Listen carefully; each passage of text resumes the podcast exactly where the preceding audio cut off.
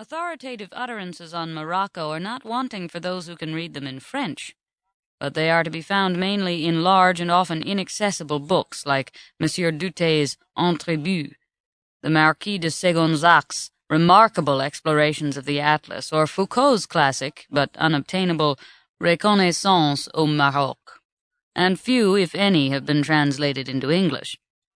Monsieur Louis Chatelain has dealt with the Roman ruins of Volubilis, and Monsieur Tranchant de Lunel, Monsieur Raymond Koechlin, Monsieur Gaillard, Monsieur Ricard, and many other French scholars have written of Moslem architecture and art in articles published either in France Maroc as introductions to catalogues of exhibitions or in the reviews and daily papers.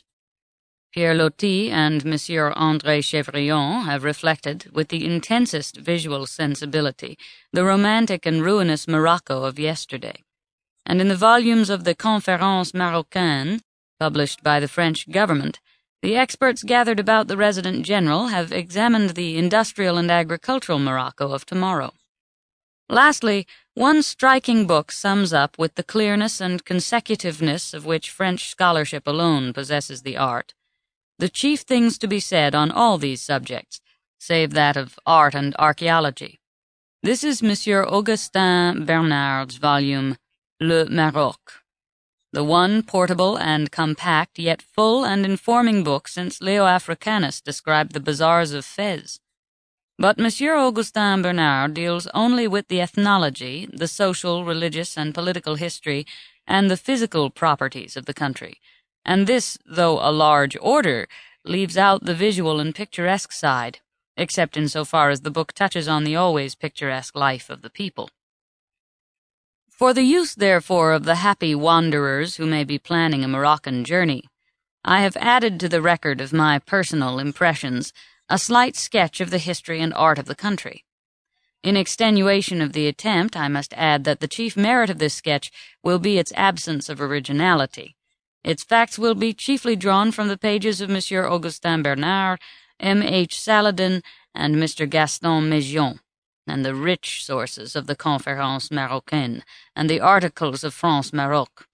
It will also be deeply indebted to information given on the spot by the brilliant specialists of the French administration to the Marquis de Segonzac, with whom I had the good luck to travel from Rabat to Marrakesh and back, to Monsieur Alfred de Tarde, editor of France Maroc, and to Monsieur Tranchant de Lunel, director of the French School of Fine Arts in Morocco, to Monsieur Goulven, the historian of Portuguese Mazagan, and to Monsieur Louis Chatelain and to the many other cultivated and cordial French officials, military and civilian, who at each stage of my journey did their amiable best to answer my questions and open my eyes.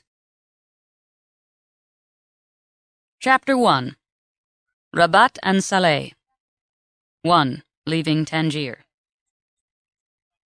to step on board a steamer in a Spanish port and three hours later to land in a country without a guidebook is a sensation to rouse the hunger of the repletest sightseer. The sensation is attainable by anyone who will take the trouble to row out into the harbor of Algeciras and scramble onto a little black boat headed across the straits.